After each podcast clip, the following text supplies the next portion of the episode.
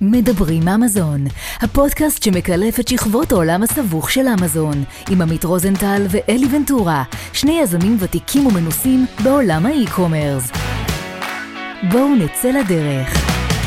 ברוכים הבאים לפרק מספר 27 של פודקאסט מדברים אמזון.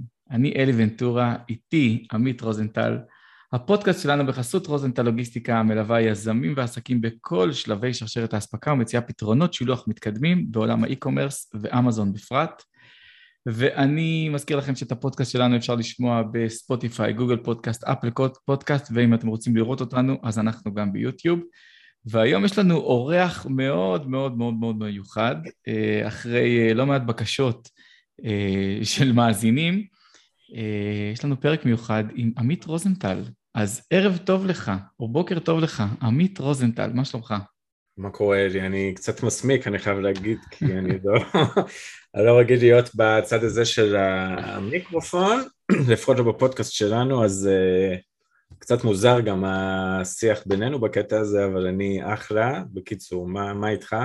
תשמע, עברנו פה 26 פרקים, אנשים שומעים אותנו מיום ליום, יש לנו יותר ויותר האזנות, אנשים uh, מכירים אותנו פה ושם התעשייה, אבל הגענו למסקנה ש...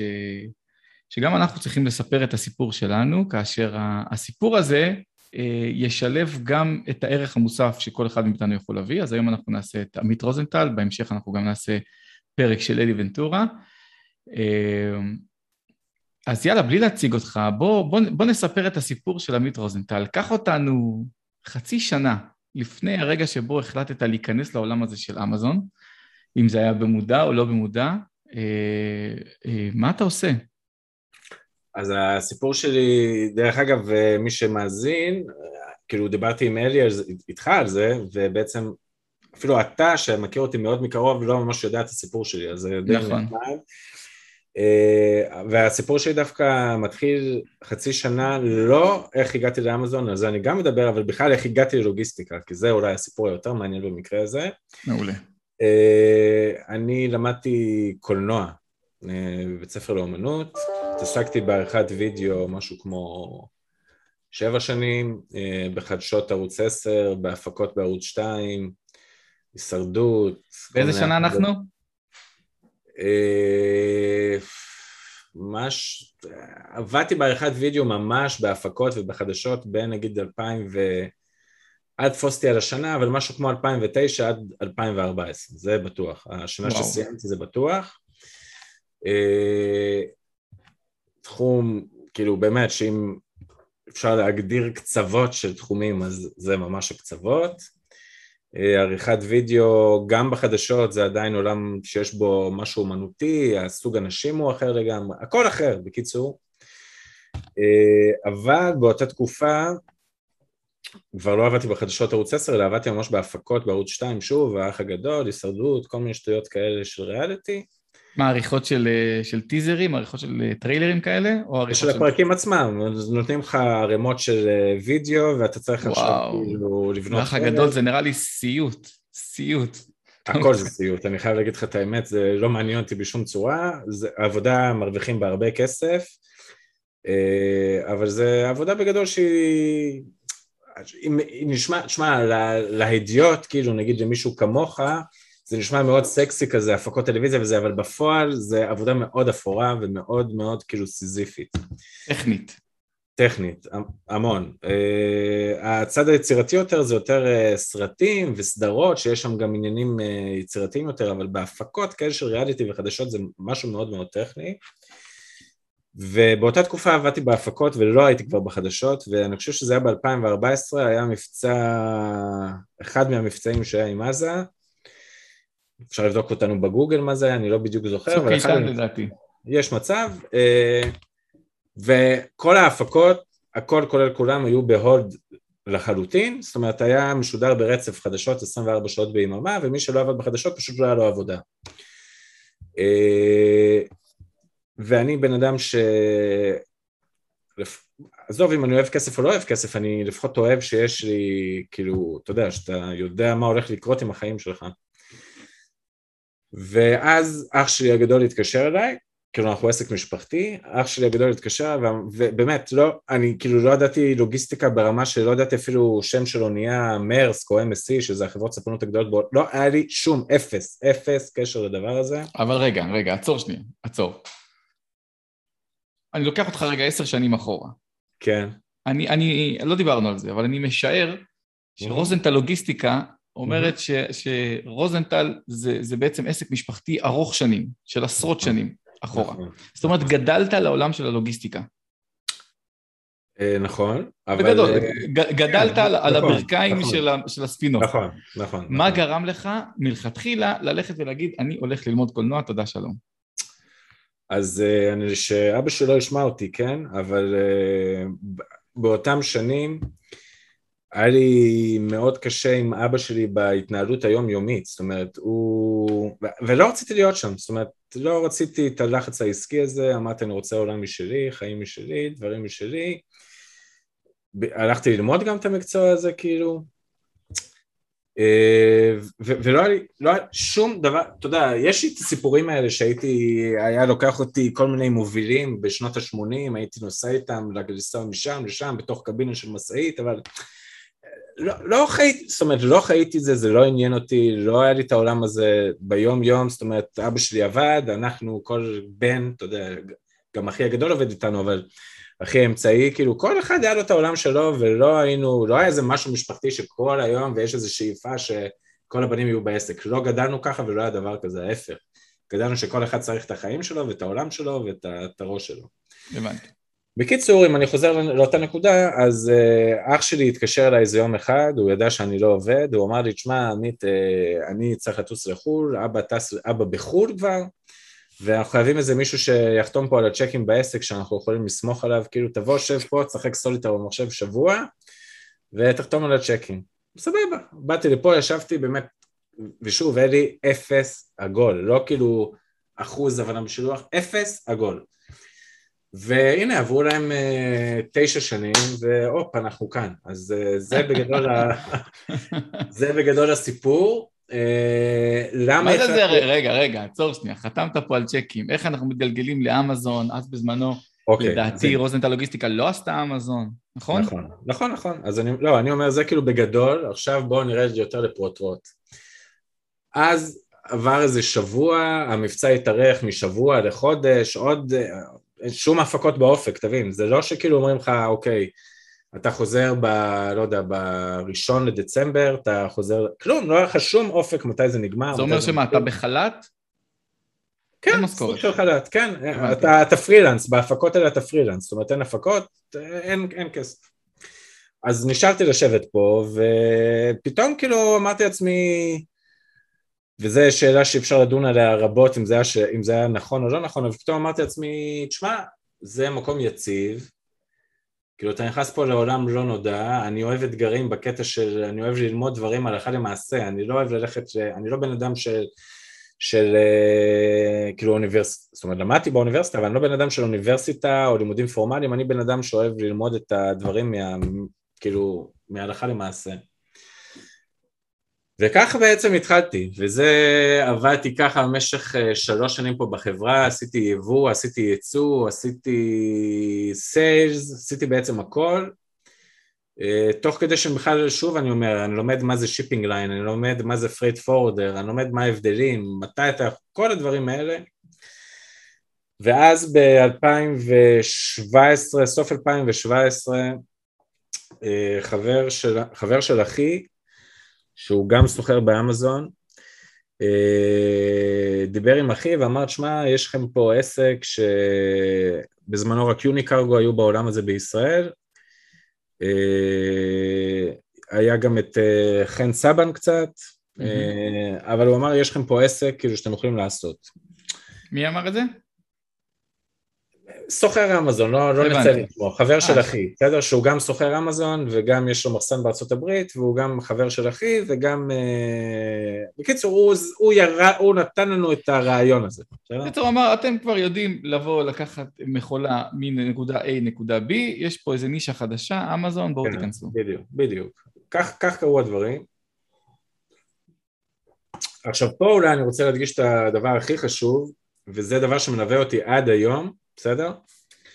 שבאותה נקודת זמן, לא רק שלא ידעתי מהו תהליך השילוח לאמזון ובמה הוא שונה מנגיד יבוא לישראל, בסדר? לא היה לי מושג. בעיקר לא הבנתי את האפיון הלקוח. ומה כוונת המשורר?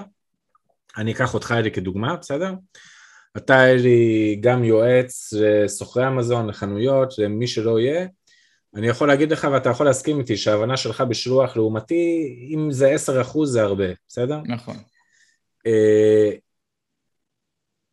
ביבואנים במדינת ישראל, בטח יבואנים רציניים, בסדר? יש מחלקת יבוא או מחלקת ייצוא, בסדר? זה אנשים שלמדו לוגיסטיקה, חיו לוגיסטיקה, חיים לוגיסטיקה, מכירים את כל הדברים שקורים בלוגיסטיקה. הרבה יותר קל לדבר איתם, תשמע, יש פה אקסטרה הוצאות בגלל ש... כאילו, הטרמיולוגיה מוכרת ומובנת. אני יכול להגיד שכשעבדתי באלקטרה, בתקופה שאמזון הייתה בישראל, אז, אה, אז יצא לי לשבת לא מעט עם המחלקת יבוא, כמו שאמרת, וזה חתיכת מחלקה, שם איזה כן. שמונה אנשים. עבדנו ש... איתם גם, דרך אגב. הם עושים הכל, הכל, הכל, הכל, הכל, והמשלח הוא, הוא רק בן אדם שמביא את הצעת מחיר ומזיז את הדברים. נכון. אבל כל שאר הדברים מתבצעים אינאוס, שזה שונה לגמרי ממה שקורה בעולם שלנו. חד משמעית, וגם אני אומר לך, אני אישית עבדתי מול אלקטרה ומול המנהלת של המחלקת אה, יבוא באלקטרה, בסדר? והיה לי, אני מודה, היה לי איזה איתם איזה בעיה במשלוח בין בלגיה לדרום לאפריקה איפשהו, ניגריה אם אני זוכר נכון, או גאנה. אבל יש לך עם מי לדבר, בסדר? זאת אומרת, היא מבינה כאילו מה קורה, היא מבינה מה הסיטואציה, ואנחנו מדברים באותה שפה.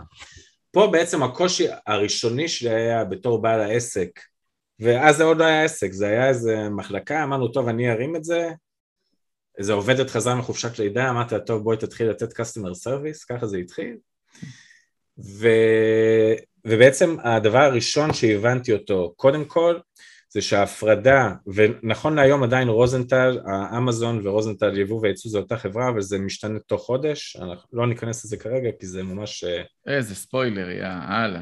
נכון, זה ספוילר, אבל אני אומר, נכון לאותו רגע, אתה יודע, זה אפילו, אף אחד לא דיבר אפילו שזה יהיה איזה משהו, זאת אומרת, אמרנו, טוב, זה יכול להכניס קצת עוד כסף לחברה, כולנו פה, אני ואחי ואבא שלי בעלי מניות, מן הסתם יש לנו אותה שאיפה, אמרנו שנלך על זה, אבל הדבר הראשון שהבנתי, זה שהאפיון של הלקוח הוא אחר, ועל כן אתה חייב לפצל את הפעילות הזאת, זאת אומרת, אי אפשר להתייחס לזה כעוד איזה לקוח ששולח לאמזון, זה לא עובד. אם אתה רוצה שזה יצליח ויחזיק מים, אתה חייב להתייחס לזה כמשהו נפרד.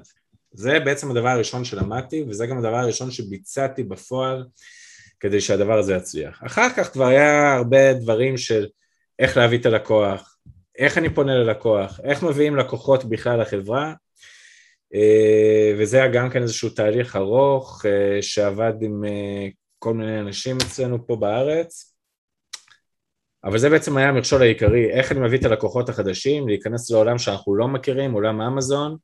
אני תוך כדי תנועה כמובן עם כל הבעיות שיש תמיד בלוגיסטיקה, ודרך אגב היו גם ב-2018 בעיות שמי ששכח.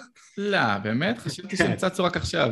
אז אם הבעיות, אה, אתה יודע, אתה צובר איזשהו כתפיים רחבות או גב רחב, ויודע כאילו להתמודד עם זה, יודע לספר סיפורים בהרבה מקרים, אבל אני חושב שזה אולי מה שמאפיין יזם, וזה אני רוצה להגיד פה בעיקר מה מאפיין יזם לעומת מישהו שהוא שכיר באיזשהו מקום, שבעיניי יזם, הדרך הכי טובה בחיים ללמוד משהו זה מטעויות שקרו לך.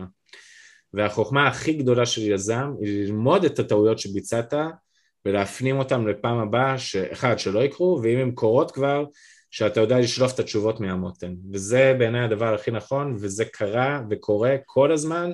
אז תן, תן לי איזה, איזה דוגמה טובה ל, לאחת הטעויות שאתה זוכר אותן טוב מתחילת הדרך. אה, תשמע, הטעויות בסוף הן אותן טעויות, זאת אומרת, אה, אתה יודע, נגיד אה, החתימו POD, POD חתום לא כמו שצריך, ובא הלקוח ואומר, תשמע, אמזון לא קיבלו את הסחורה, מה עושים, בסדר? אז בסוף, אנחנו כמשלחים, ואני אומר את זה, ואמרתי לך את זה גם הרבה פעמים, אני לא כשאני, לא לבוא ולהוריד מעצמי אחריות, אבל בסוף אני, התפקיד של משלח באופן כללי, הוא בעצם ללחוץ על כל הכפתורים האלה שבסוף מביאים את המטען לנקודה A ל-Z. אבל אין לי חברת תובלה משלי, אין לי חברת ספנות משלי, ועל כן שבא מוביל ומחתים את אמזון ואמזון לא מחתימים את ה-POD כמו שצריך, בסוף זה מגיע אלינו, אוקיי? אז אתה, אז התפקיד שלך זה ללמוד, אוקיי, ה-POD לא נחתם כמו שצריך, אבל מה אמזון כן מקבלים כדי שהם בכל זאת יאשרו את המשלוח, בסדר? שהמשלוח נמסר. אז בוא רגע, בוא רגע נעשה סדר בדברים. כי אתה יודע מה, אני חושב שאפילו אני לא בטוח במאה אחוז שאני מכיר את כל שלבי המסע של הסחורה שלי מהרגע שהצוות שלך אוסף אותה מהמפעל ועד כן. שמגיע לאמזון. כן. אז בוא תספר לנו רגע את, ה, את המסע שעובר כל סחורה, בין אם היא בים או באוויר, מהרגע ש, שאתם אוספים אותה מה, מהמפעל, או מי אוסף אותה מהמפעל, ועד שזה מגיע לאמזון. יופי, אז פה זו שאלה מאוד מעניינת, וזו גם שאלה שמאוד קשורה לנושא הביטוח, ולמה בעיניי צריך להפעיל ביטוח למטענים. אה, אפשר לדבר אחרי זה מה המשמעות של ביטוח, כמה קשה אחרי זה, קל או קשה לקבל החזר מהביטוח, אבל בואו בכלל נבין למה אני חושב שצריך לעשות ביטוח, וזה נכון גם לשאלה שלך. צריך לזכור, שוב, ואני אומר את זה שוב, לא מנקודה של להוריד מעצמי אחריות, אלא לזכור, תכף תבינו כמה אנשים נוגעים בסחורה הזאתי, ואז תבינו שהיכולת לשלוט בזה במאה אחוז היא בעצם אפס. ועל כן התפקיד של המשלח הוא לדעת לבחור את הנותני שירות הנכונים ולבצע את הדבר הזה. עכשיו בואו נחזור לשאלה ששאלת. נגיד אתה אלי היום מאשר לי מטען, בסדר? סתם דוגמה, 100 קרטונים מאיזה מפעל בסין, בסדר? עכשיו האחריות שלי זה לבוא עם חברת הובלה סין, אני עובד עם משלח גם סיני, בסדר? זאת אומרת, אתה חייב בסין שיהיה משלח סיני, כמו שבישראל כל המשלחים ישראלים. אז אתה צריך למצוא איזשהו אייג'נט שהוא סיני, שיש לך יחסי מסחר איתו, שיודעים לעשות איסופים, לעשות ייצוא בסין, ולמצוא מישהו בארצות הברית שבעצם ידע לקבל את הסחורה הזאת וישחרר אותם מטעם החברה הסינית עבורך למעשה, אוקיי? עכשיו מה שזה אומר... כבר כואב לי הראש, תמשיך. מה שזה אומר עכשיו, ואני אפשט את זה, שעכשיו יש 100 קרטונים שאני צריך לאסוף לאלי, אז אני פונה למשלח שלי בסין. המשלח בסין עובד עם חברות הובלה סיניות, בסדר? אז מגיע איזה מוביל סיני שמבין מן הסתם סיני, שוב, כמו מוביל פה בישראל, מה הסיכוי שהוא יודע אנגלית, מבין עניין, כלום, הוא בא, לוקח סחורה ושם. אז הוא, התפקיד שלו זה לאסוף את הסחורה מהספק בסין ולהביא את זה למחסנים שלנו בסין. אחר כך צוות שלנו... כלומר, של... לכם יש מחסנים במספר מקומות בסין. נכון, בנינגבו, בשנגחאי, בצ'ינדאו, בשנזן, בסדר? בשלב ראשון, הסחורה הגיעה אליכם. יופי. אחר כך יש לנו צוות של עובדים, בסדר? הם צריכים לקבל את הסחורה, לחלק אותה ללקוחות שלא יהיה בלבול, לשים לייבלים נכונים שצריך, ולהעמיס את הסחורות לפי הקו, זאת אומרת הקו זה היעד, בסדר? למכולה עם עוד סחורות של עוד לקוחות, להעמיס אותה ידנית, ואלי, ואני אומר לך, פעם אני אצלם לכם את הסרטון של כאילו סינים, בלי חולצה, בחום של שנזן, שזה טירוף חום של החוט, מרימים, אני לא יודע, אלף קרטונים למכולה ועוד מכולה ועוד מכולה כל היום, סוחבים מכולות, סוחבים מכולות, סוחבים מכולות, סוחבים קרטונים. זה בעצם, ל... לאנשים שלא מכירים, זה, זה בעצם תהליך הקונסולידציה, נכון? נכון, נכון. יפה. ואז הסחורה הולכת, עוד מוביל, בא, אוסף את המכולה עכשיו מהמפעל, שם אותה בנמל. מהמחסן. מהמחסן, שם אותה בנמל. באותו רגע כל זה עכשיו מתחיל להיות בשליטת הנמל, זאת אומרת זה נכנס לנמל, הנמל פורק את המכולה, שם אותה באיזשהו מקום.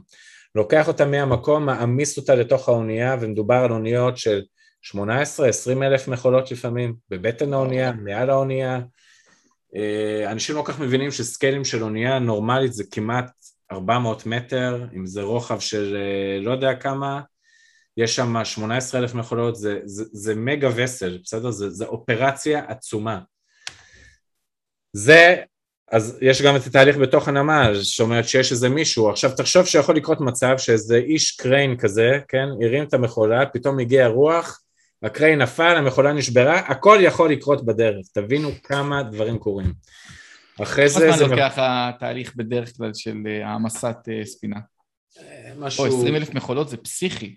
לא, אבל אתה לא, זה, יש לה קיבולת של 20 אלף מכולות, אתה לא מעמיס במקום אחד 20 אלף, בסדר? אוקיי. Okay. התהליך העמסה לוקח משהו כמו יומיים בדרך כלל בנמלים, גם תהליך הקריפה.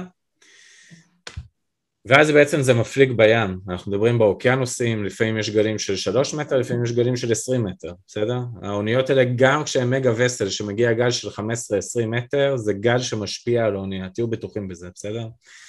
ועל כן, וזה, עכשיו הגענו ללוס אנג'לס, פרקנו בלוס אנג'לס, אותו תהליך, זה הפריקה מחכה בנמל, הנמל אחראי על, על הקבלה של האונייה, על הפריקה של האונייה, אחרי זה הנמל אחראי על להזיז את הקונטיינרים בתוך המסופים בנמל למקום הראוי, ואז חוזר צוות של המשלח, שעכשיו אנחנו שוב חוזרים, מקבלים אור ירוק מהנמל, תבוא תיקח את הקונטיינר לאן שאתה לא צריך, בסדר? רק תיקח אותו. לקחנו את הקונטיינר, עכשיו תלוי, יש מקומות שאנחנו שולחים את המכולה ישירות למחסן אמזון. יש מכולות שהן של לקוח אחד שאומר, שמע, שלח לי את זה למחסן חיצוני באיזושהי כתובת. יש מכולות שהן מכולות קונסולידציה, שאז אנחנו צריכים להביא את זה למחסן שלנו, לפרוק את הקרטונים, לחלק אותם שוב ללקוחות, להביא מוביל נוסף שיוביל את זה מהמחסן שלנו למחסן של, לא יודע, תגיד לי מי, מישהו שכולנו מכירים ואוהבים, יאנה נגיד, בסדר? לצורך הדוגמה. Mm-hmm. זאת אומרת, תראו כמה אנשים שלא קשורים לחברת רוזנטל אחראים על הדבר הזה שנקרא הקונטיינר והסחורה הזאת, בסדר? ועל כן, התפקיד שלנו כמשלחים זה בעצם אה, אחד, להנגיש את זה ללקוח הסופי, ושתיים, לא יודע, אתה יודע, לסדר את כל הדברים האלה שיעבדו. עכשיו, האם זה, עכשיו בסוף, מדובר בבני אדם, מדובר במישהו שמרים את המכולה מנקודה X ושם אותה בנקודה Y, ועל כן, תמיד דברים יכולים לקרות, תמיד. בסוף אנחנו human errors, הדברים האלה קורים, ועל כן אני חושב שהחובה, חובה, חובה, חובה לשים ביטוח על ערך על המטען, כי גם אם שלחת מטען, אם שלחת מטען בשלושת אלפים דולר, סליחה, אז אפשר להגיד טוב, שלושת אלפים דולר לא חשוב לי, ואם שלחת מטען ב-15 אלף דולר או 20 אלף דולר או 100 אלף דולר או יותר, אני בטוח שהסחורה חשובה לך. עזוב את זה רגע שאתה רוצה למכור אותה והיא מכניסה לך כסף. קודם כל, שילמת עליה. אתה רוצה שהיא תגיע שלמה, ואתה רוצה שאם היא תגיע לא שלמה, מסיבות כאלה ואחרות, תוכל לקבל כסף חזרה. ועל כן אני תמיד מנסה להסביר לאנשים שביטוח בעיניי הוא הכרח, רק כדי לישון טוב בלילה, בסדר? זה בנושא הזה. תגיד, אם אני זה... מסתכל רגע על, על scale, קדימה, זאת אומרת, כן. אם אני לוקח אותך עשר שנים קדימה, אמזון רק מתפתח, מתפתח, מתפתח, מתפתח.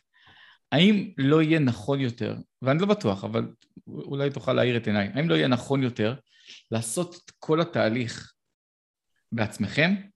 זאת אומרת, להקים חברה? בסין, שהחברה בסין היא תיקח את הסחורה מהמחסן שלי, ו, ובמקום האג'נט האמריקאי, אתם תהיו האג'נט האמריקאי, זאת אומרת שהכל יהיה אצלכם בבית?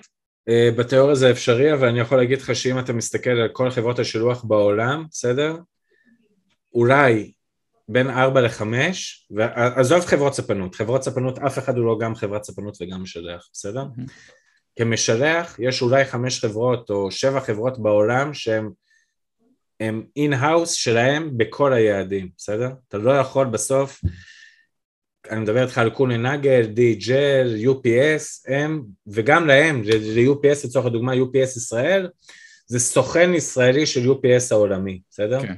על כן, למצוא מישהו שייתן לך מענה בכל היעדים, בכל העולם, הוא פשוט בלתי אפשרי. זה חברות, ש... זה לא חברות ענק, זה חברות באמת מהסדר גודל הגדולות בעולם, בסדר? ועל כן לחברות בסדר גודל שלי, עם כל הרצון הטוב, זה לא אפשרי. אגב, אה, כשאני חושב על זה עכשיו, אם אנחנו מדברים על אווירי, אז לא בטוח שזה נכון, כי, כי אתה בתור סוכן, יש לך אפשרות להציע לי גם את DHL, גם את FedEx, גם את UPS, מי שייתן את המחיר הזול ביותר. תראה, זה היתרון, מה בעצם היתרון של משלח בכלל באופן כללי, בסדר? לעומת, למה, למה לך, לאלי ונטורה, לא לפנות היום, נגיד, לבוא ל-MSC? לא, ל-UPS, אל תלך על המסובך, אתה הולך על המסובך. לא, אני אקח דוגמה בים ובאוויר, בסדר? למה לך לא אוקיי. לבוא ל-UPS? כי UPS כנראה, כנראה אני אומר, שייתנו לך מחיר שהוא גבוה ממה שאני יכול להשיג, כי אני שולח כמויות הרבה יותר גדולות, בסדר? ב', מה שיקרה, UPS יאספו לך את המשלוח, הוא יגיע לארה"ב, פתאום יתחילו להגיד לך כל מיני דרישות שאפילו לא הבנת, תשמע, תמלא לי uh, POA, Power of Attorney, כדי שחרור מכס, ואז יבוא השחרור מכס, יגיד לך כל מיני דברים שאתה לא יודע איך לצאת מזה, ולא תדע איך לצאת מזה, והתפקיד של המשלח, וזה בעצם התפקיד שלנו, זה אה, להנגיש את כל התהליך הזה, בסדר? אם אני אקח דוגמה, משלוח בים, בסדר? אלי יבוא למשלוח בים, יבוא לחברת MSC, בסדר? חברת ספנות מהגדולות בעולם, עם מכולה, לא אגיד לך עם 50 אה, קרטונים, עם מכולה, יגידו לך בסדר. Uh, המחיר הוא, uh, לא יודע, 20 אלף דולר, שמחיר השוק היום להובלה ימית הוא 10,000 דולר, אוקיי? תעשה booking, עשית booking, גם אם עשית בוקינג אין לך עם מי לדבר, חברות ספנות, פחות מ-30-50 קונטיינרים במכה, פשוט אתה לא מעניין אותם, לא רק שאתה לא מעניין אותם, אני אומר את זה עם 100 סימני קריאה מאחורי זה. וזה עוד לפני שדיברנו אפילו על משלוחי קונסולידציה, שרוב הסוחרי אמזון יש שם משלוחי קונסולידציה. ועל כן האופציה שלך כלקוח לפנות ישירות לחברת ספנות הוא פשוט לא קיים. וזה בעצם הסיבה למה משלחים בכלל אה, קמו בעולם. זה הסיבה למה. כי חברות ספנות אמרו, שמע, אתה לקוח עם 100 קונטיינרים, בסדר, דבר איתי, אני אתן לך מחיר ישיר, תקבל גם שירות. אתה משלוח עם מכולה פעם בשלושה חודשים, אתה לא מעניין אותנו, זה, אין, אין לך שום רלוונטיות, וזה הסיבה למה היסטורית בכלל קמה הדבר הזה שנקרא משלח. בוא נחזור רגע לאותה נקודה של ה... אה, את השלוש שנים, חבר של אח שלך סוחר באמזון, אה, אומר לכם בואו יש פה הזדמנות, בואו בוא נעשה איזה, תתחילו לשלוח איזה משהו. כן. אה, איזה שלב אתה מרגיש ואתה מבין שיש פה משהו, שיש פה הזדמנות, שיש פה עסק אמיתי שאפשר לפתח, וזה לא סתם עוד מחלקה? כלומר, איך אתה משיג את, ה, את, ה, את הלקוחות הראשונים? הלקוחות, תראה, היה לי מישהי שנתנה לי שירות אה, שיווק באותה תקופה. הלקוחות הראשונים הגיעו מפה לאוזן. ניסינו לתת מחיר שהוא תחרותי לשוק בהתאם למחירים שלרוב לוקחים רווח גולמי בעולם השילוח, מה שלא היה קיים עד אז, וזה אולי היתרון הגדול. ניסינו לתת ערך מוסף ברמת השירות, ושוב, אני לא תפקידי לבקר אף אחד או לתת ביקורת טובה או רעה על אף מתחרה שלי, בסדר? אבל אני, אני, יכול לשער, אלי, שכמו שאתה, המותג שלך באמזון הוא ברוחך, בסדר? אז גם המותג שלי באמ, בשילוח לאמזון הוא ברוחי, בסדר? ומה אני אומר בזה? שאני מנסה לתת את מי שאני, אוקיי? ולפעמים אני אומר, אפשר לדון בזה מתי זה טוב ומתי זה רע, אבל אני מנסה לתת את מי שאני לרוח המותג, והדגש הוא על customer service, בסדר? גם אם ה-customer service וההודעות שאני נותן הן הודעות לא טובות, בסדר? לפחות אני נותן את ההודעות ואנחנו נותנים מענה. אה, זאת אומרת אנחנו, זאת אומרת, בתור התחלה, אתה זה שמדבר עם הלקוח? אה, אתה יודע, יש, היום אני כבר יכול להגיד שאני במעמד שיש לקוח ויש לקוח, אבל הטלפון שלי פתוח לכולם, אבל אתה לא יכול לתת שירות ל-400 לקוחות על כל דבר לדבר עם כולם. לא, אני מדבר בהתחלה, בהתחלה. בהתחלה לא, הייתה לי עובדת uh, שנתנה שירות לקוחות, אבל אני אומר לך שהייתי יושב איתה על איך לנסח מיילים ברמה הזאת, על, על כל מילה, למה כתבת ככה ולא כתבת ככה, למה כתבת ככה ולא כתבת ככה, למה ענית אחרי שעה וחצי ולא אחרי 40 דקות, למה זה הפריוריטי שלך ולא זה, זה הייתי כן, על כל דבר שמתי דגש, אה, וככה נבנה רוח הדברים. עכשיו, אתה שואל אותי מתי הבנתי שבאמת יש פה עסק?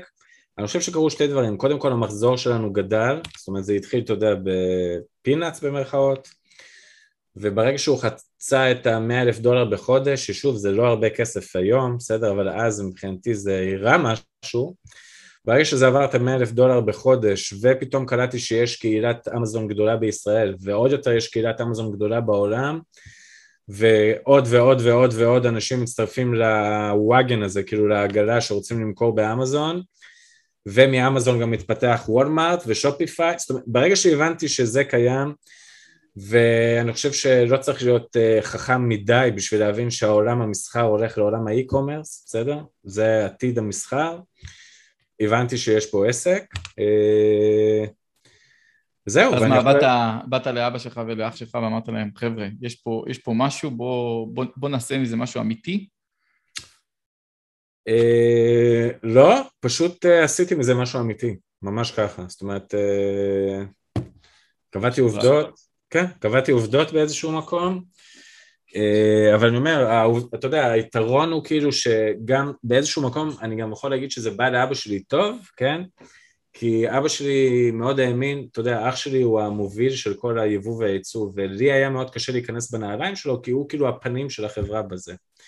ואבא שלי אמר, שמע, זה טוב, כאילו, אתה יודע, כראש העסק, בסדר? כאילו בתור יושב ראש, אמר, שמע, זה טוב, כי עכשיו יש פה הפרדת רשויות, אתה יודע, יש רשות היבוא והייצוא ויש את רשות אמזון, אז היה לי, בקטע המסחרי מולם היה לי מאוד קל, כי זה, זה בעצם עשה טוב לכולם שיש פה הפרדת רשויות, וזה הוכיח את עצמו, זאת אומרת, עזוב שמחירי השילוח עלו פלאים, גם כמות הלקוחות, גם המחזור גדל פלאים,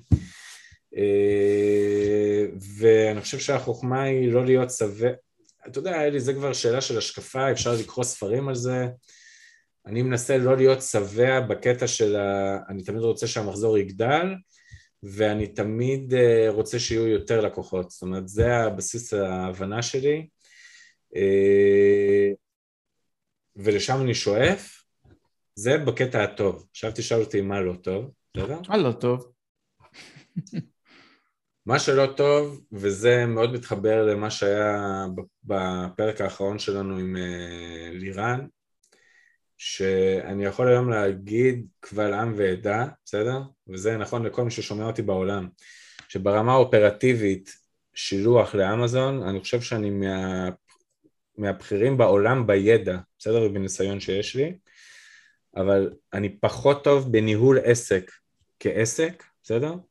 ואני בטח ובטח פחות טוב ברמת ה marketing. עכשיו, מה שקורה, ואני חושב שכל אחד יכול להתחבר לזה בעסק האמזוני שלו, שאתה לצורך הדוגמה מוכר בחמש ספרות, או בשש ספרות, או בשבע ספרות, או בשמונה ספרות, אתה כבר עסק אחר לחלוטין, אוקיי? אתה מוכר באמזון, אבל אתה לא יכול להתייחס לעסק שלך בחמש ספרות כמו שאתה מתייחס אליו בשש, ובשש כמו שבשבע, וכן הלאה. ואני שהתחלתי עם מחזורים של 100 אלף דולר והגעתי למחזורים היום של, לא, לא נדבר על המספרים, בסדר? אני לא יכול להתייחס לעסק באותו עסק, ובש... וכל כך התעסקתי בגדילה של העסק ובלהגדיל את העסק, שפחות התעסקתי בעסק עצמו. ופה אני אומר, אני פגיע במרכאות, ועכשיו, כשאני אומר עכשיו זה לא הרגע, אבל אני אומר, בוא נגיד בחודשים האחרונים התעוררתי על עצמי והבנתי שאני צריך לתפוס את עצמי בידיים בניהול העסק. הגעתי שנה שעברה למצב בתקופה הזאת של אה, סוף נובמבר, תחילת Christmas, uh, ש... של קורונה. ועם okay. אוקיי. קורונה, וקורונה, שהנפש שלי הגיעה ל... באמת, לקריסה אמיתית, נפשית. אני זוכר, ואם אני אומר את זה, היה איזה אחר הצהריים אחד שהתקשרתי לאל קבילי, הגעתי הביתה, או שהיינו בבית, אני כבר לא זוכר, אתה יודע, עם הקורונה מה היה. הבת שלי הקטנה בדיוק התעוררה, לקחתי אותה, היה לנו אז גינה, גרנו באיזה בית עם חצר, גרתי בגינה, לקחתי את הבת שלי הקטנה, התעוררה כזה, שמתי אותה לידיים, התקשרתי ליעל ואמרתי לו, יעל, תצילי אותי, אני כאילו, אני פשוט לא יכול יותר. אתה יודע, הגעתי למקום שזה או ש... אתה יודע, התחלתי, אני לא אגיד שזרקתי פה מחשבים על אנשים, בסדר? כי אני לא בן אדם כזה, אבל הייתי לא אני, נגיד את זה ככה, מהעומס, ומהלחץ והכמות בעיות, ואז גם הבנתי שאני כאילו, עם כל הכבוד... גם הכל היה אסטרואידים בתקופה הזאת. הבנתי שעם כל הכבוד למחזור ולכמה אתה מרוויח ולכמה אתה זה, אתה, אתה פשוט לא יכול לעשות הכל, אתה כאילו, אתה יודע, צריך כאילו, בשלב מסוים בחיים צריך להגיד, חבר'ה, סטופ, כאילו, אני לא יכול יותר. התקשרת ו... ליעל מה, לקבל עצה? ממישהי ש... ש... לקרוא, קודם כל מישהי שאני יכול, אתה יודע, היות שהיא עורכת דין, וזה גם מישהי שכל מי שלא מכיר אותה, אני יכול להעיד שאפשר לסמוך עליה באמת ברמה גבוהה, בתור הבן אדם שהיא.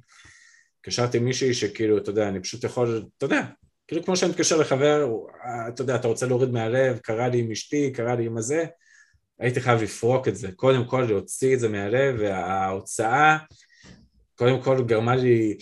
אתה יודע, אתה יכול לישון בלילה וכאילו לנשום, ואני mm. הייתי קם, אני אומר לך, עם זיעה קרה כל הלילה, קם בשתיים, קם בשלוש, קם בארבע, כאילו לא ידעתי כבר מי אני. וואו. ואני חושב ששום עסק לא שווה את זה, זאת אומרת, זה לא שווה את ה... זה, זה לא שווה את זה, בסופו של רגע, דבר. רגע, ומה אתה עושה רגע אחרי? זאת אומרת, איך, איך, אתה, איך אתה משפר את המצב הזה? יופי, הבאתי, הבאתי עובד תפעול, הבאתי מנהל תפעול, קודם כל. אה, אה, שהורידו ממני המון המון המון המון המון, אתה שואל אותי עכשיו אם מדבר עם כל הכוח, אז הסיבה היא לא, בדיוק בגלל זה, אוקיי? Mm-hmm. Uh, ברמת ה marketing גם כן עשיתי צעדים עם איזה חברה חיצונית, זאת אומרת הבנתי שאני לא יכול לעשות הכל. Uh, שוב, אני אומר, אני עדיין בבנייה של העסק כעסק כמו שצריך, בסדר? SOPs, כל הדברים האלה, אתה יודע שעסק צריך להיות בו. כדי, אתה יודע, אני שוב, זה מעניין לשמוע דרך אגב את רפאל או בעלי חברות שילוח בתחום הזה, אני מרגיש שאני לא יכול לצאת לחופש אמיתי, כי מישהו תמיד כאילו צריך אותי, אתה מבין? והתחושה הזאתי לאורך הרבה מאוד שנים היא תחושה קשה, כי אתה, אתה יודע, אתה יכול לחיות את זה שנה, שנתיים, שלוש, חמש, אתה לא יכול לחיות את זה עשרים שנה. Mm-hmm. אז בסוף, כמה שאתה רוצה שהדברים, אתה בסוף בעל העסק צריך לגרום לעסק להיות ברוח, ברוחו, הוא לא יכול להיות העסק. יש הבדל גדול בין להיות העסק לבין להיות הרוח של העסק. אז היום אני יכול להגיד שבניתי עסק חמסה חמסה שהוא עסק שלי, אבל היום התפקיד שלי בתור בעל העסק הוא לעשות את העסק ברוח, ברוחו של עמית רוזנטל, ולא עמית רוזנטל הוא העסק. ו- ו- ו- וזה נכון להיום אולי העבודה שלי לשנה, שנתיים הקרובות. אתה יודע, אם אני מקביל את זה לעולם האמזוני, זה גם משהו שאני אומר אותו להמון המון אנשים, אמנם זה לא בסקייל של הלחץ והעצבים ש... שאתה חווה, אני מניח, אבל גם אצלנו בעסק, כמו שאמרת, חמש ספרות ושש ספרות, ואתה עולה לשבע ספרות, יש המון דברים שלא רק שכדאי להוציא החוצה, אלא אסור לך להשאיר אצלך. אסור לך. נכון. אני גיליתי את זה על בשרי כמה פעמים, ש... שהוצאתי דברים החוצה, אפילו PPC, הוצאתי לעובד PPC, שזה מבחינתי היה קודש הקודשים של הפעילות, אני, זה מנוע הצמיחה הכי חשוב באמזון, אני אוהב PPC, אני נהנה מזה, אני חושב שאני מומחה PPC, והיה לי. קשה מאוד לשחרר את זה, אבל ברגע ששחררתי את זה למישהו ברוחי, כמו שאמרת, אני לימדתי אותו מה לעשות, כן. זה מאפשר לי לעלות למעלה, אתה יודע, לעלות לפה, כן. לעלות למעוף הציפור, כן. להסתכל ב-20-30 אלף רגל על העסק, ולראות דברים שלא היה לי שום דרך לראות אותם כאשר הייתי ב bits and ב bytes. אבל תגיד, אני אשאל אותך רגע שאלה על זה, בסדר? כי זה אולי השאלה שאני שואל את עצמי כל היום. אני כאילו, אני, אני, אומר, אני אומר באמת, אני לא, אני לא, תשמע, אני לא מתפעל, בואו נגיד את האמת, אני לא מתפעל אף משלוח, בסדר? זה שמכתבים אותי זה לא אומר שאני מתפעל אותו. אני לא מתמחר כמעט אף משלוח למעט משהו כמו שלושה לקוחות, בסדר? סיבותיי אצלי מן הסתם. אבל אני מרגיש כל הזמן שאם אני לא בשליטה על זה, אז אני מפספס עבודה, אוקיי? Hmm. והתחושה הזאת היא כאילו, אתה יודע, שאני אומר לעצמי, אוקיי, שחררתי, שחררתי, יש עליי הרבה פחות לחץ, אבל אני כאילו מפסיד ביזנס מזה, ואני שואל אותך, אתה שחררת לצורך דוגמת ה-PPC, האם אתה מרגיש שה-PPC עובד טוב כמו פחות והאם אתה אומר לי גם, שמע, גם אם זה עובד פחות, שווה לי את הקצת פחות בשביל שאני אוכל להסתכל על זה עם מעוף הציפור. זה בעיניי שאלת השאלות פה בקטע לא הזה. לא נעים לי לומר, אבל אצלי הוא עובד טוב יותר. אתה יודע כן. למה? כי? אני, כל סוחר אמזון בסופו של דבר הוא מתאהב. הוא מתאהב במוצר, הוא מתאהב במותג, דיברנו על זה הרבה פעמים עם לקוחות שלנו, עם, עם חבר'ה נכון. שראיינו פה, נכון. מתאהב במוצר, מתאהב בכל, ויש גם ב-PPC מושג שנקרא מתאהב ב keywords, מתאהב במילות מפתח.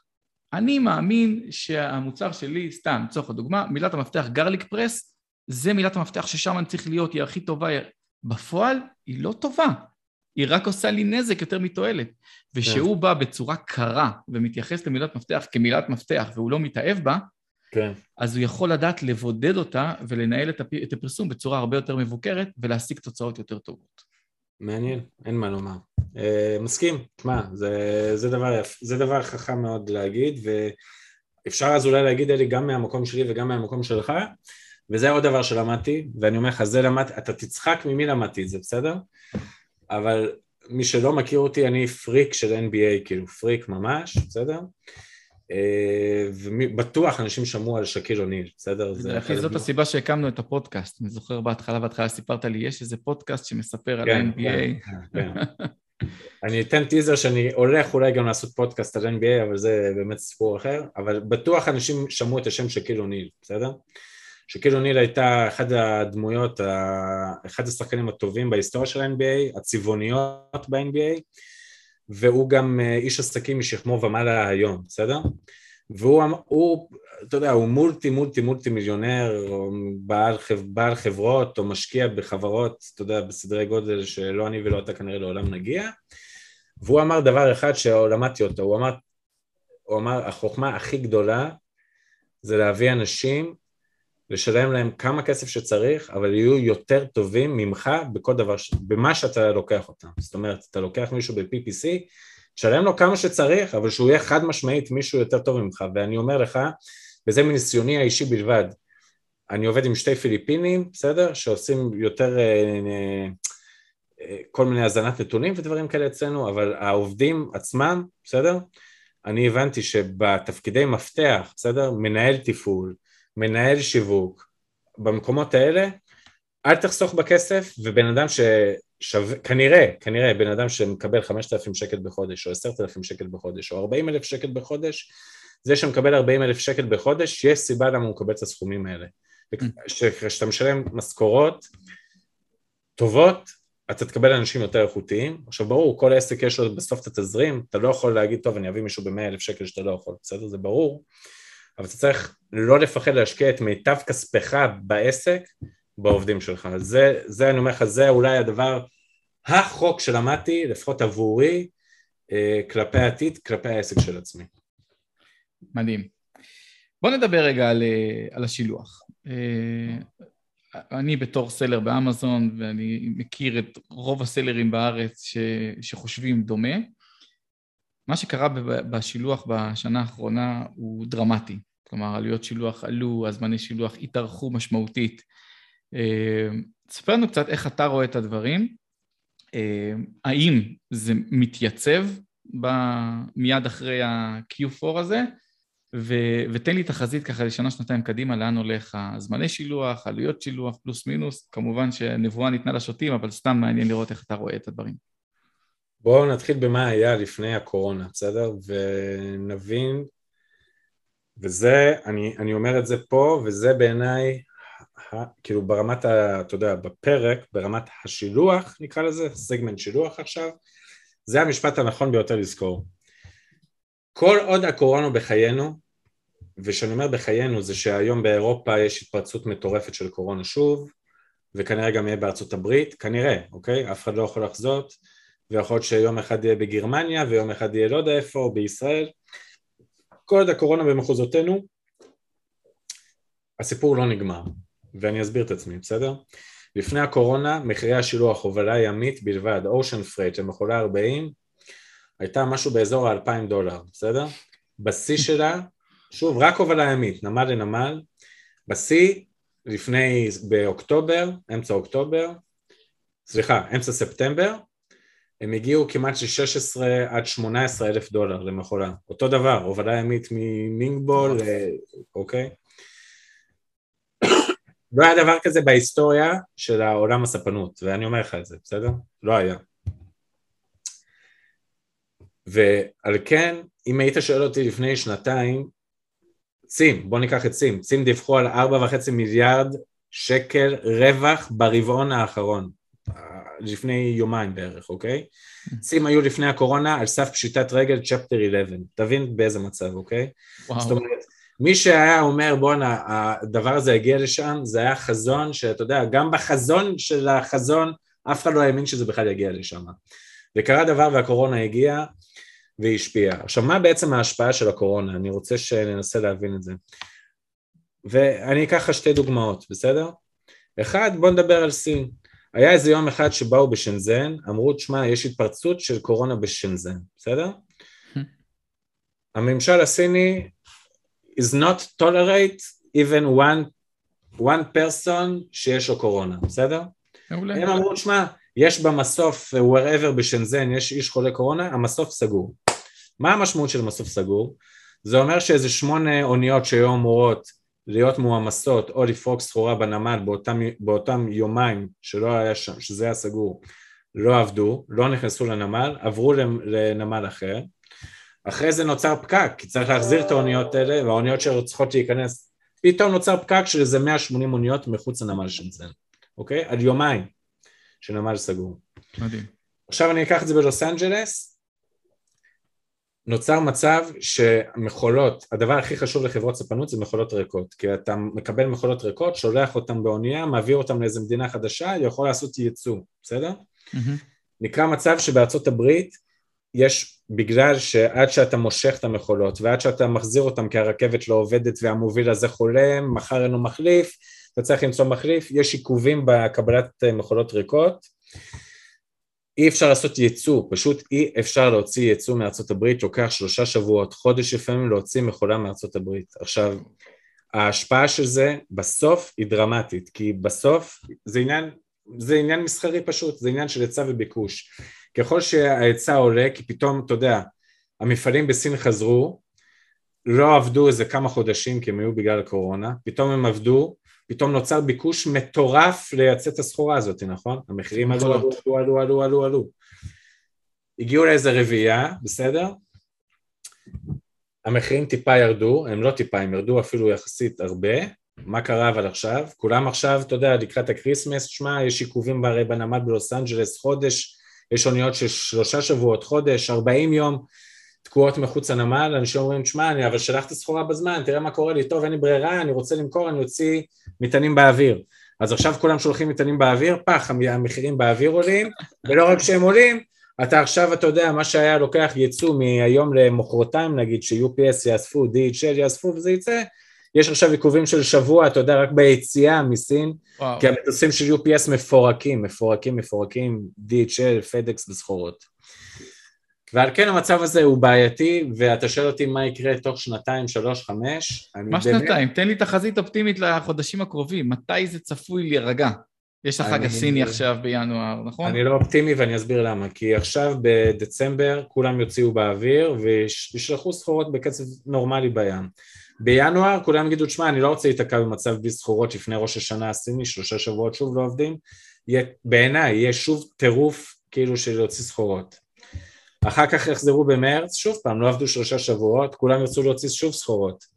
על כן, אתה שואל אותי האם המחירים ירדו? אני חושב שהמחירים במצב יחסית מאוזן היום, ואני לא רואה שהם השתנו בצורה דרמטית לכאן או לכאן.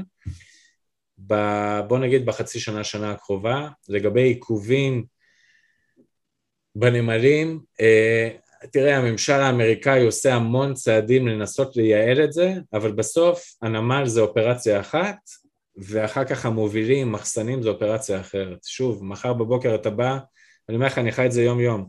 אתה בא למשוך מכולה מהנמל, אתה צריך שאסי. שאסי זה העגלה שעליה שמים את המכולה, בסדר? Okay. אוקיי. אין שאסי בנמלים, אין שאסי בנמל לוס אנג'לס. אתה שומע מה אני אומר לך? אין.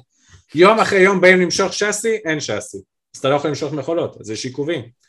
יש עיכובים במסירות, יש עיכובים בהכל, ועל כן אנשים צריכים לזכור דבר אחד, מה שהיה לא יהיה, לתכנן את המלאי בצורה מיטבית, וזה אומר, אני, ההשקפה שלי בתור משלח, ובתור משלח גם של אלי ונטורה, אני בא לאלי ואני אומר לו, אלי, תקשיב, אתה חושב שאופטימי, בוא נדבר על אופטימי, אופטימי זה 60 יום נגיד מרגע שזה מפליג עד המסירה, 50 יום? אני חותם היום על 60 יום. אז אני אומר לך, אל תחשוב אופטימי, תהיה הכי פסימי שאתה יכול, קח 90 יום, בסדר? כי עדיף, עדיף לתכנן את המלאי בצורה פסימית מבצורה אופטימית. יש איזו השפעה מטורפת על תזרים מזומנים, יש איזו השפעה מטורפת על גיוס הון, כי אתה פתאום, אתה צריך 90 יום מהרגע שהמשלוח נאסף עד שהוא נמסר, אחר כך אמזון עד שהם מעבירים לך את הכסף, זאת אומרת נוצר לך פער הרבה יותר גדול ממה שהיית רגיל בין התשלום הראשוני לספק ועד שהסחורה נמכרת, ויש היום חברות שאם אתה רוצה או לא רוצה אתה מוזמן לציין את שמם שעוזרות בנושא המימון, אבל אה, לא סתם זה קם, זה קם כי היום בשביל לגדול אתה חייב כסף, התזרים נעשה הרבה יותר קשה, ואם אתה שואל אותי בשנה, שנתיים הקרובות, שוב, אני מסתכל על התמונה הגדולה, זה לא ישתפר בצורה מהותית. ו... תגיד, דיברת, דיברת הרבה לוס אנג'לס, לוס אנג'לס, לוס אנג'לס. האם יהיה נכון יותר עכשיו לשלח סחורות דווקא ל East Coast? לא. לניו יורק? ניו ג'רזי? לא. לא. למה? שם המצב לא. אותו דבר? העלויות יותר אחרות? קודם כל הזמני שילוח לניו יורק מראש הם יותר מפי שתיים מלוס אנג'לס, ושאני אומר... כן, אבל בלוס אנג'לס אתה אומר לי חודש אני מחכה בים, אז אולי זה כבר עדיף. רגע, רגע, רגע, רגע, אני מסביר. קודם כל פה מדובר על 15 יום שוב, לא עד תוך הנמל, אלא עד לוס אנג'לס, בסדר? עד כן, אזור עד- לוס אנג'לס. עד לים. ופה מדובר בין 35 ל-38 יום, בסדר? עד ניו יורק. עכשיו, גם בניו יורק יש צפיפות, לא כזאת צפיפות כמו בלוס אנג'לס, חד משמעית לא, אבל המחירים הם בערך גבוהים ב-30 אחוז יותר, בסדר? מהמם. ועל כן, בסוף אם אתה חוסך שבוע או עשרה ימים ומשלם 30 אחוז יותר, אני לא יודע כמה זה משתלם, בסדר? אה, וזה בממוצע. אנחנו מדברים במשלוח הבא בממוצע. שלי אני אני אבקש הצעת מחיר גם לפה וגם לפה, לבדוק את העניין. אני, אני עדיין, עם כמה שעצוב, אני עדיין מאמין בלוס אנג'לס, אני חושב שנכון לשלוח, אה, ושוב אנחנו מדברים נכון להיום ב-21 לנובמבר, נכון לשלוח עדיין בימי אקספרס מי שיכול, מי שמוכן לשלם אקסטרה, הזמני שילוח מאוד יציבים באופן יחסי אה, ומגיעים מאוד מהר, ועדיין אם אתה משווה את המחיר לשילוח למזרח ארה"ב, הוא זול יותר מאשר לשלוח למזרח ארה"ב, ועל כן אני חושב שלשלוח בימי אקספרס עם חברת מצון או עם איזה קו ספציפי של חברת CMA, זה עדיין עדיף. הבנתי.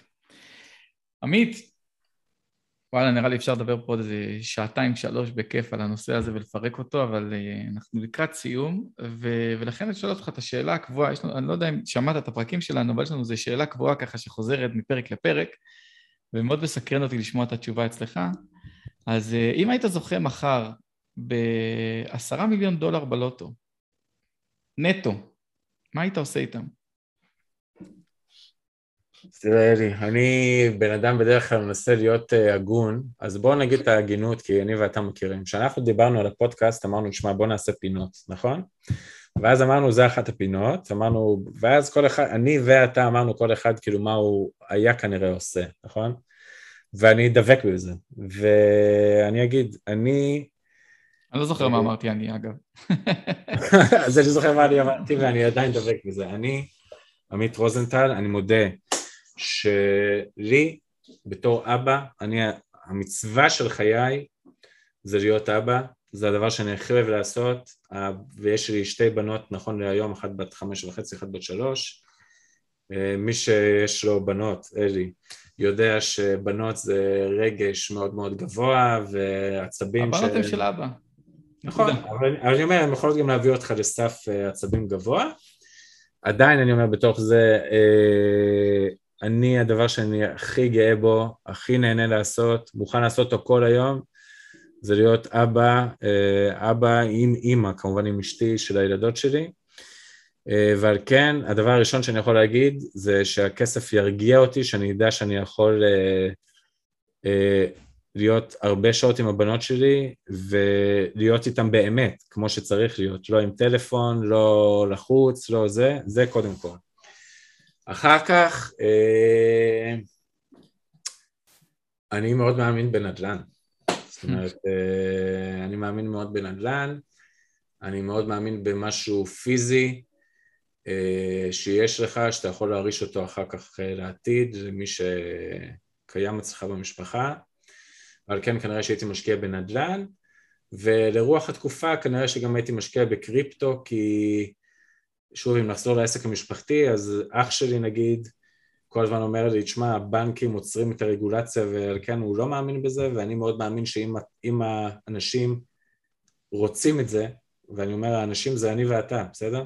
כאילו, מחפשים את ה... למצוא פתרון למטבע שהוא לא מטבע קונבנציונלי ול... לבנקים שהם לא בנקים, העולם צמא לזה והולך לשם, אני מאמין שבסוף זה העתיד גם בנושא הזה, ועל כן הייתי גם משקיע בקריפטו, אה, סכום סגניפיקנט, כי אני באמת מאמין שהדוג'יקון והביטקוין וכל המטבעות שקיימים ימשיכו לעלות בצורה די דרסטית. אבל באמת, שאף אחד לא יקשיב לי זה באמת אה, דעה אישית בלבד. אדון רוזנטל היקר, תודה רבה שהקדשת לי מזמנך. אה, חושב שסוף סוף אה, אנשים יכולים אה, להקשיב ולהבין את הסיפור שלך מאלף עד תף. בכבוד. יאללה, שיהיה, שיהיה רק נחת, רק נחת. תודה רבה, ויאללה, אלי, זה הפרק הבא, או איזשהו פרק בקרוב אצלך, כמו שאומר. יאללה, שיהיה המשך יום מעולה. תודה. ביי.